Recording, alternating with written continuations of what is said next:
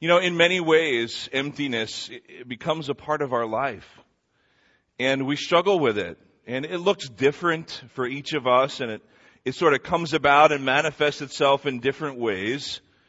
But today, see, we gather as the church to celebrate the resurrection of our Lord Jesus Christ, the promised Messiah who predicted that he would die in our place and on the third day that he would rise.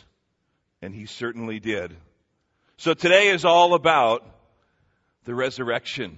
We talk about the empty tomb, but yet we know in our lives, we don't always feel like we have new life, do we?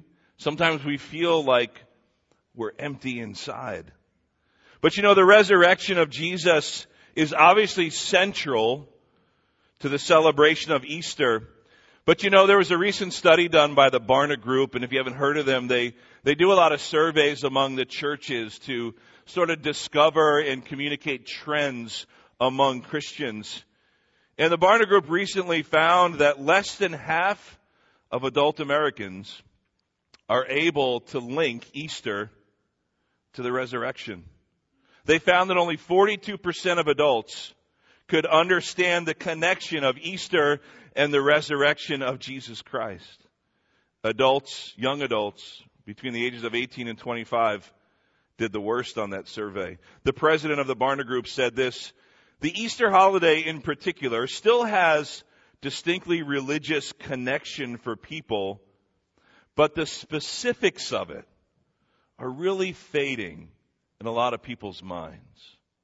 So people might have a fading idea these days that Easter and what they hear about Easter is connected to the resurrection of Jesus. It's kind of like the story of the grandfather who had asked his young granddaughter um, why we celebrate Easter. And so they were sitting there together and she said, well, granddad, it's, it's when Jesus was crucified and he died and his disciples put his body in the grave and they rolled a big stone in front of the opening. And it's when the guards went to sleep and on the third day there was a big earthquake and the stone rolled away and hearing all that, her grandfather was really encouraged and he had a big smile on his face that she knew so much about Easter. So she continued to tell him, so then grandpa, then the earthquake happened. The entire town came out by the grave. And if Jesus came out and saw his shadow, they knew there would be six more weeks of winter. She was so close. But see, the problem is, as the survey found, there is so many people today that kind of fall into the same trap. They know a little bit about the fact that there was this guy named Jesus and he supposedly came back to life and that maybe it had something to do with the seasons and winter and spring and groundhog and it gets all melded into one. But see, as believers, the encouragement is that we are the ones who know the truth and we know the full story and the importance of the resurrection. And we are called to declare that He is risen and to declare it to the world. See, you know why that is? It's because very simply, we are the people of hope. And if you remember nothing else from this morning, would you remember that? That we as the church, as believers in the risen Lord, are people of hope. So as the church, we are to declare the victory of Jesus over sin and death to the world because more than anything, people need hope. Would you agree with that? I mean, if there were cell phones and smartphones back in the day, I would think that there'd be a lot of people taking pictures and video of what was happening, right? And it would certainly go viral, don't you think? I mean, it would be trending which means everybody's talking about it. And in a way, the resurrection is trending today, isn't it? But see, it's been trending for the past 2,000 years, but somewhere along the line, the importance, the impact began to fade. But we are called as the church to make sure that doesn't happen because we are the people of hope. But why is the resurrection so important? It's because everybody needs hope. Everybody needs something to believe in. You hear people say that all the time. I just want to know that there's something bigger than myself. something to live for other than just myself. Do you know that Job from the book of Job in the Old Testament, he asked that very question? He asked that very question. Job asks himself in, in Job 14, 14, he says these amazing words, if someone dies, will they live again? All the days of my hard service, I will wait for my renewal to come. In its essence, Job was searching for hope. That's really what it is. And we need hope desperately in this world, in this life. Many people today are simply in survival mode. And you know what? Maybe you're sitting here and that resonates with you. Or maybe you can relate to times in your life where, yeah, you were just trying to get by, seeking relief from suffering and pain and sorrow and heartache and emptiness. Well, this morning is when we remember that Jesus is the only one who offers true and lasting hope. As believers, we still experience loss and pain, of course. But in Christ, we have the reality of divine peace. The freedom and the hope to carry us through. See, that's the difference. That's what we celebrate this morning. Not that everything is perfect, but that we have hope in the midst of our trials. And only Christ offers the greatest hope of all, that this life is not all that there is. Can we say amen to that? And hallelujah? That one day we will shed these jars of clay and be in our Lord's presence for all eternity. So why is the resurrection so important? Because it is the cornerstone of our faith and the reason for our hope. 1 Peter 3:15 says this, always be prepared to give an answer to everyone who asks you to give the reason for the hope that you have.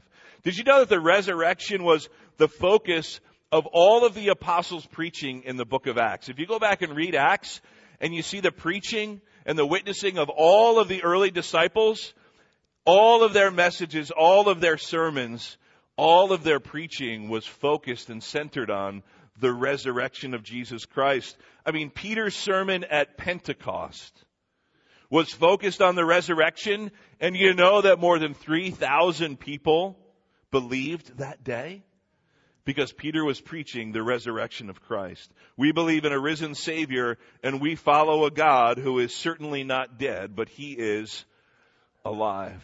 You know, there was a Muslim man who um, was asking his friend one day, a friend who had just become a Christian, who had been Muslim. And so this Muslim man asked his friend, why have you become a Christian? Of all things, why did you become a Christian? And the friend answered, well, it's kind of like this. Suppose you were going down a road and suddenly it forked into two and there was a fork in the road going in two different directions and you didn't know which way to go. And there, right at the fork in the road, there were two men. One was dead and one was alive. Which one would you ask for directions? See? And that's the way he explained it. It was simply because he believed in a Savior who was alive. So ours is a living hope. Our text for today is found in 1 Peter It'll be up on the screen for you in a minute, but if you'd like to turn in your Bibles, it's 1 Peter chapter 1, verses 3 through 9. In 1 Peter chapter 1, 3 through 9, just this short passage for this morning is an amazing way that he opens this brief letter. Because it's all about being born again to not just a hope, but to a living hope.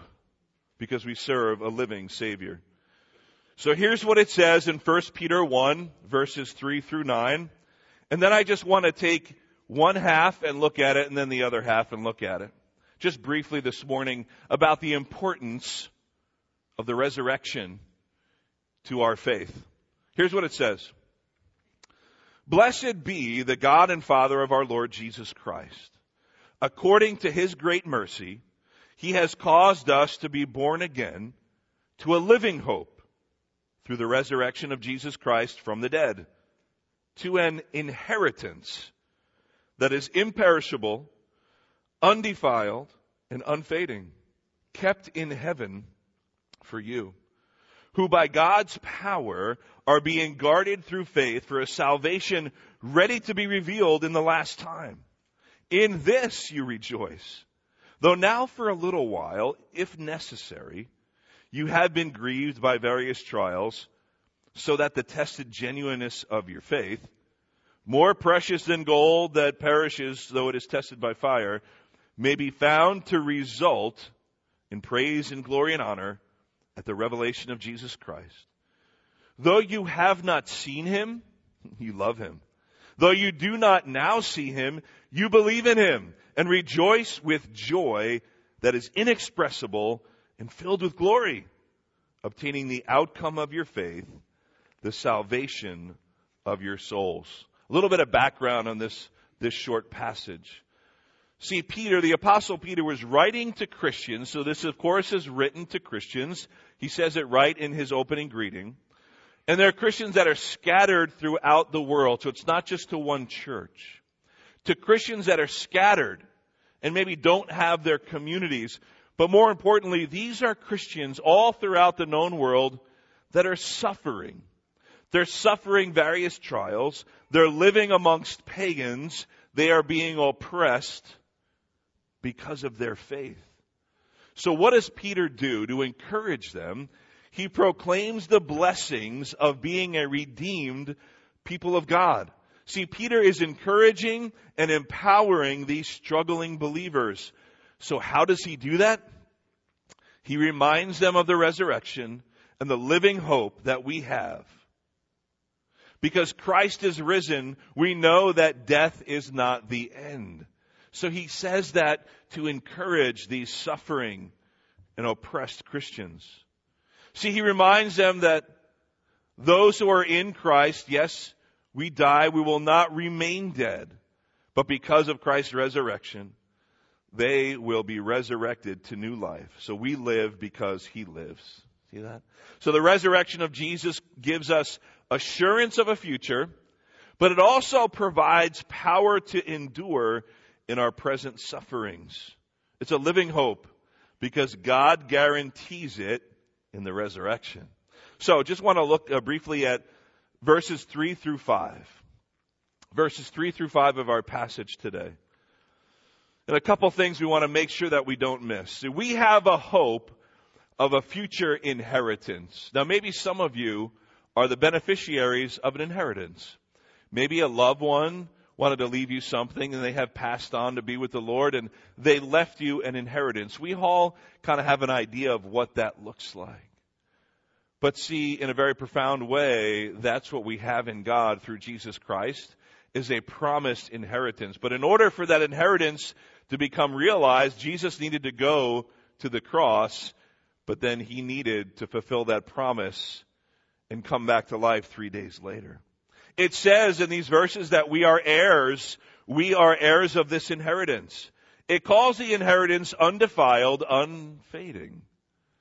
Undefiled meaning it's unstained by evil. There's nothing that can mar or taint our wonderful inheritance in Christ. It's unfading, so time does not change it. The longer that Christ waits to return for us, it doesn't mean that our inheritance is spent or is fading away.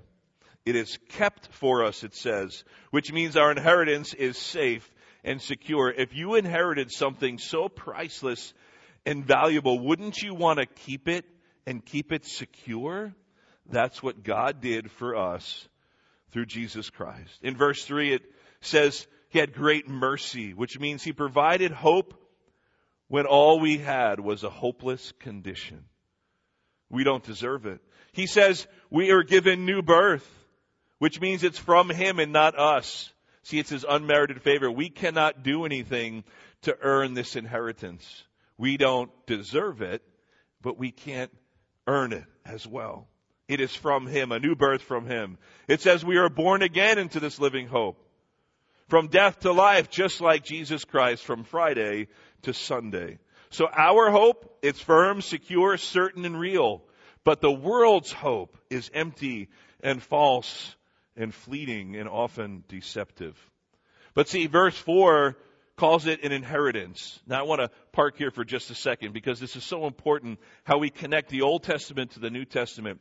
When it says the inheritance, it's the same word that is used in many references in the Old Testament to the Abrahamic covenant. You remember that? When God made a promise to Abraham, he said that you will be the father of many nations. He also promised him and his descendants that would become Israel a land, didn't he? We call it the promised land. So that idea of inheritance, that same word in our passage today is the same word used in the Old Testament references like in Numbers and elsewhere to this inheritance of the people of Israel of the land. And you know why that's so important? Because when God made the promise through Abraham to the people of Israel they would have a land, it was a promise that he intends to keep, but it's also an unconditional promise, which means God is the one who makes sure that it is kept. Regardless of the people of Israel's um, disobedience or obedience. See, that's the Mosaic covenant, blessing and curse. But the Abrahamic covenant is secure and sure because it's unconditional. It's an inheritance that God says, I promise you that you will get one day. You know, in Genesis 15, 17 to 18, this is very important to this whole context. Here's what it says about when God made the covenant to Abram. Wasn't even Abraham at the time. Look at what God did. Look at the significance here.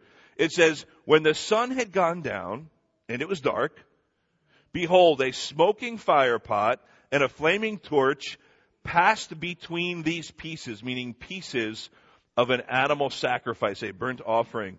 On that day, the Lord made a covenant with Abram saying, to your offspring I give this land. Now why is that important?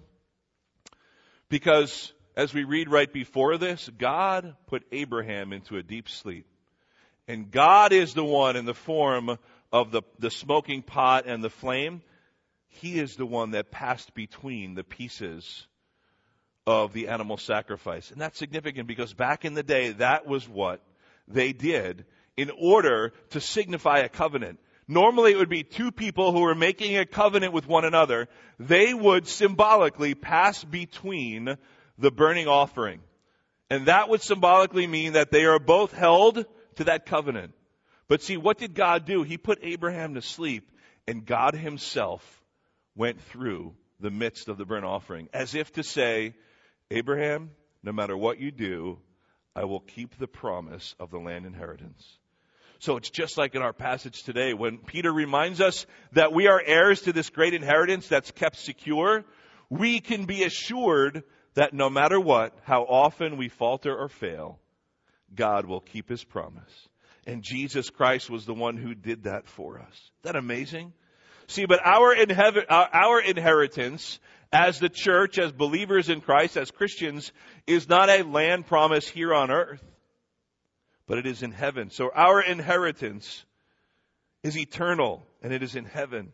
Yes, we enjoy many blessings in this life, but our true inheritance is in heaven. Ephesians 1 says this, In him you also, when you heard the word of truth, the gospel of your salvation, and you believed in him, you were sealed with the promised Holy Spirit.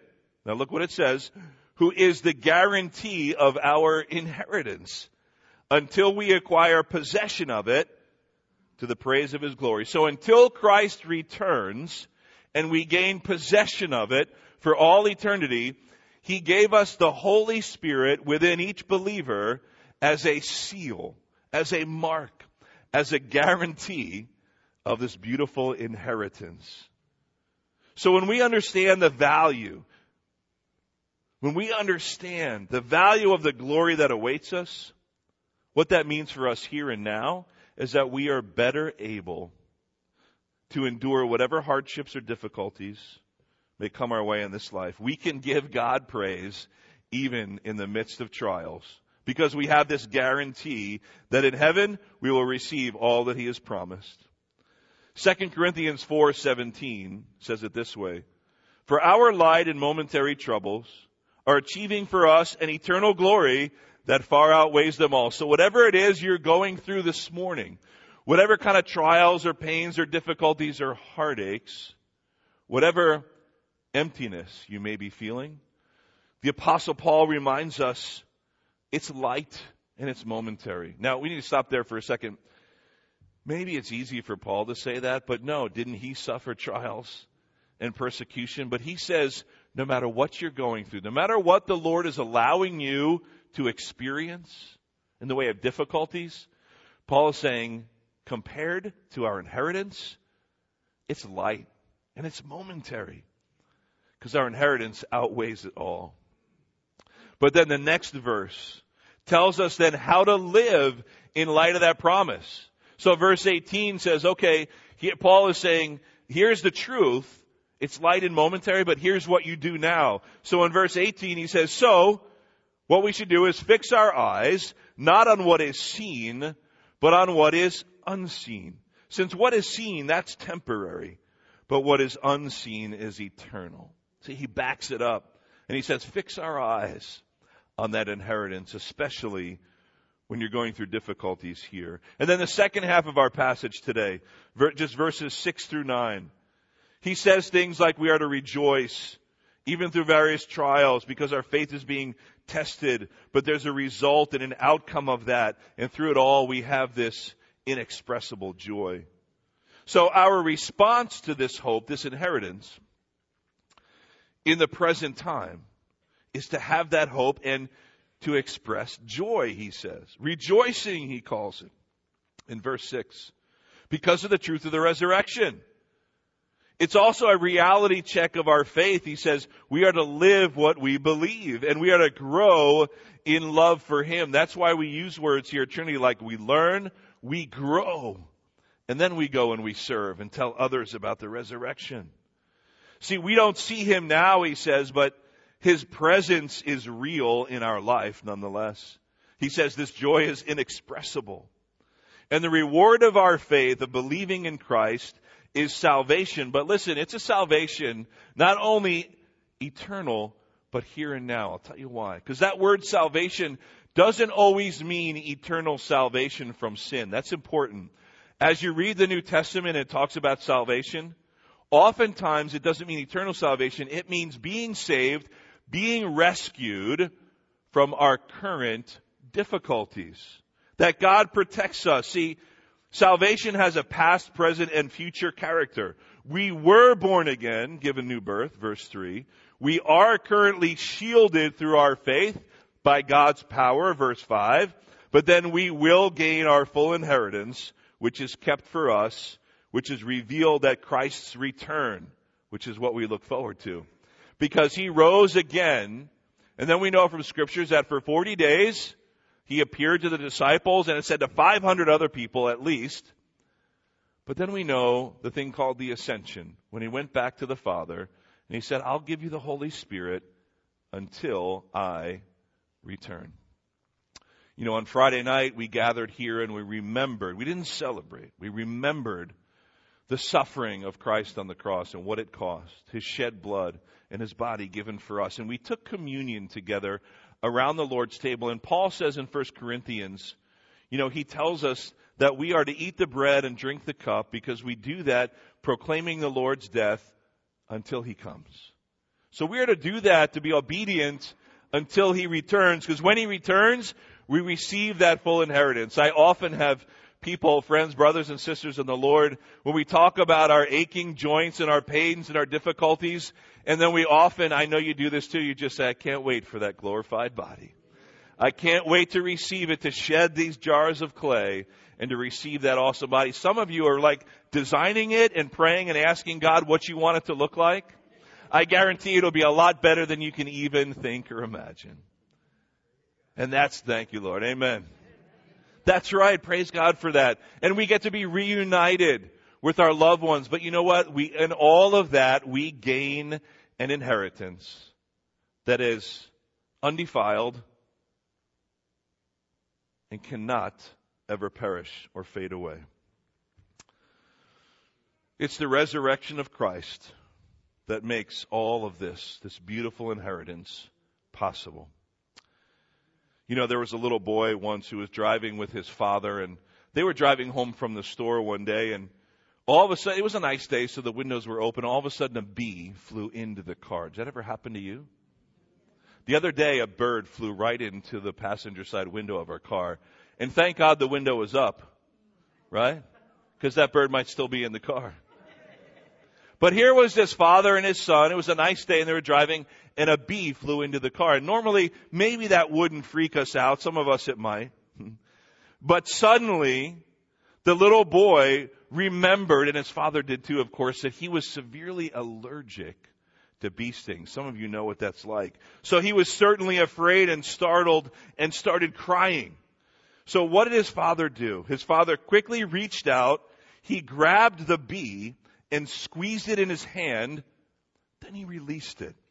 But as soon as he let it go, the young son became frantic again because it started buzzing around the car again, but the father once again he reached out his hand, but this time, not to catch the bee, but he opened his hand and he pointed to it to his son. And there, stuck in his skin, was the stinger from the bee.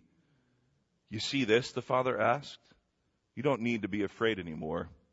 I've taken the sting for you. See, the Christian doesn't need to fear death because Christ has taken the sting out of death and sin. We sang of that earlier. He's our living hope. He's the object of our faith, which ultimately leads to our inheritance into which we were born, Peter says, which is currently being kept for us in heaven, but will be revealed to us when Christ returns. Matthew 28, it says this, the angel said to the woman, don't be afraid. I know you're looking for Jesus who was crucified. He is not here. He is risen just as he said. I'd like you all to stand with me now. I want to close by reading a passage from Scripture. So I think it's good that we stand as the reading of the Word. And then I'm going to pray. Would you allow these words, would you allow these words, they'll be up on the screen for you as well.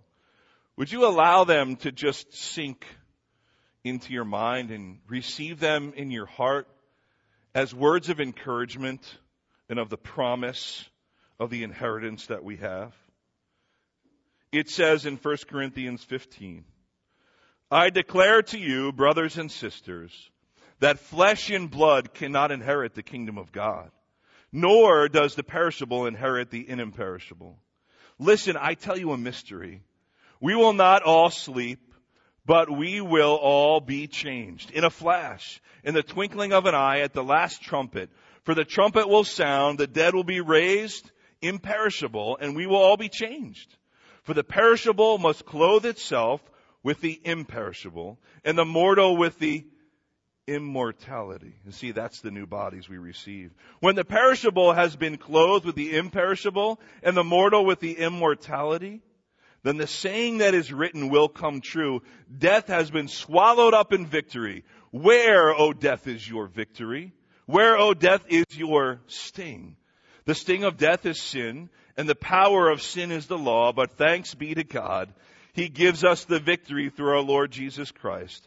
So therefore, my dear brothers and sisters, stand firm.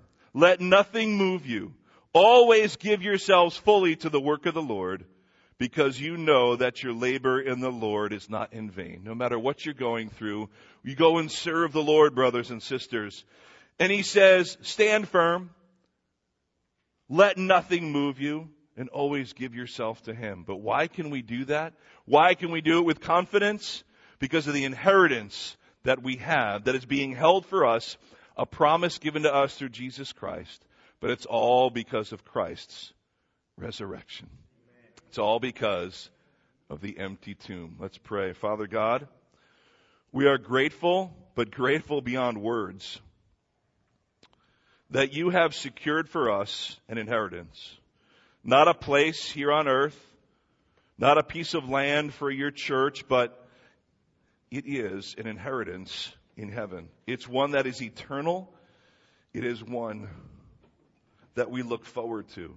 It is one we wish we had right now, Father, but we know that you give us you give us that inheritance, but you also give us a promise through the Holy Spirit. And so we are grateful beyond words that we now can celebrate the resurrection of Jesus Christ. We can celebrate it together in community, loving one another as brothers and sisters, encouraging each other in our faith. Even during times of trials and difficulties, we can say thank you. And so, Lord, it is in the name of Jesus that we pray these things. It's in the name of the Lord Jesus that we say thank you.